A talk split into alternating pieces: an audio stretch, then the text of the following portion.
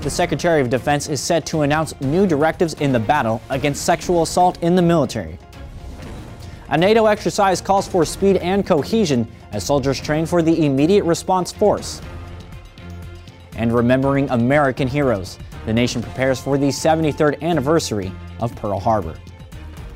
Welcome to DoD News Now. I'm Corporal Jonathan Herrera. The Defense Department is taking further steps to strengthen its sexual assault prevention and response program.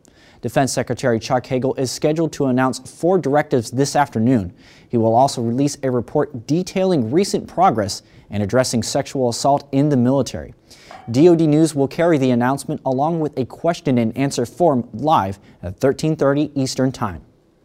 Commander of U.S. Africa Command General David Rodriguez is reporting significant progress in the battle against the Ebola virus. In a Pentagon briefing yesterday, General Rodriguez said about 2,900 U.S. personnel are on the ground in West Africa as part of Operation United Assistance.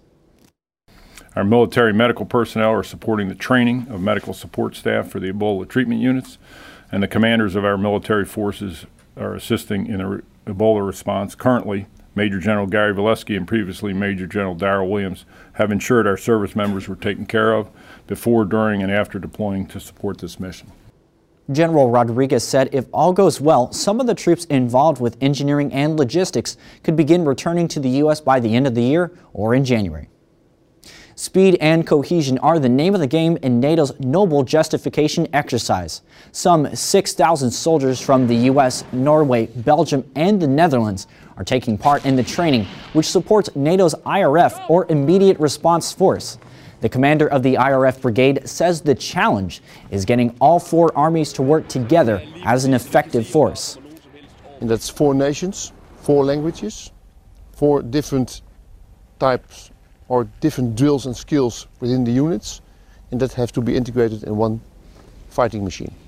NATO officials say the exercise demonstrates the alliance is at a high readiness and will safeguard the security of its members. The first and second ladies of the United States invited service members and their families into their homes yesterday to thank them for their sacrifices during the holiday season. Dr. Jill Biden says she knows what it's like to go through the holidays without your loved ones by your side. As a proud military daughter, mother, and grandmother to military connected kids, I understand the mixture of pride and concern that all military families share when a loved one is in harm's way.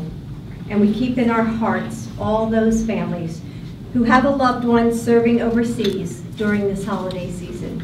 At, and at the White House, First Lady Michelle Obama told military families they exemplify what the holidays are all about. It's really about serving others. It's about giving more than we receive. And it's about showing those we love how much they mean to us. And that's one of the reasons why here at the White House, the holidays are a chance for us to show what our country is grateful for this holiday season, and that's really all of you. All of you, the military families who serve our nation proudly and give us all so much.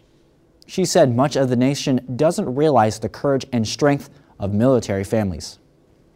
This Sunday is the 73rd anniversary of the Japanese attack on Pearl Harbor, and there will be ceremonies across the nation to mark that tragic day. At Joint Base Pearl Harbor Hickam, the attack is being remembered with a series of events this week leading up to Pearl Harbor Day on December 7th.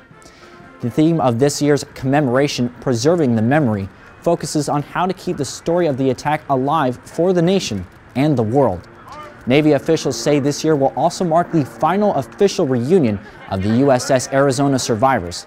The four sailors, all in their 90s, arrived earlier this week, and they will be part of a ceremony aboard the USS Arizona Memorial on Sunday when they will pour a final toast to their fallen shipmates. And that's it for this edition of DoD News Now. For more on the stories you've been watching, go online to defense.gov and don't forget to check out the DoD Facebook and Twitter page. I'm Corporal Jonathan Herrera. Keep it right here for the latest in DoD News.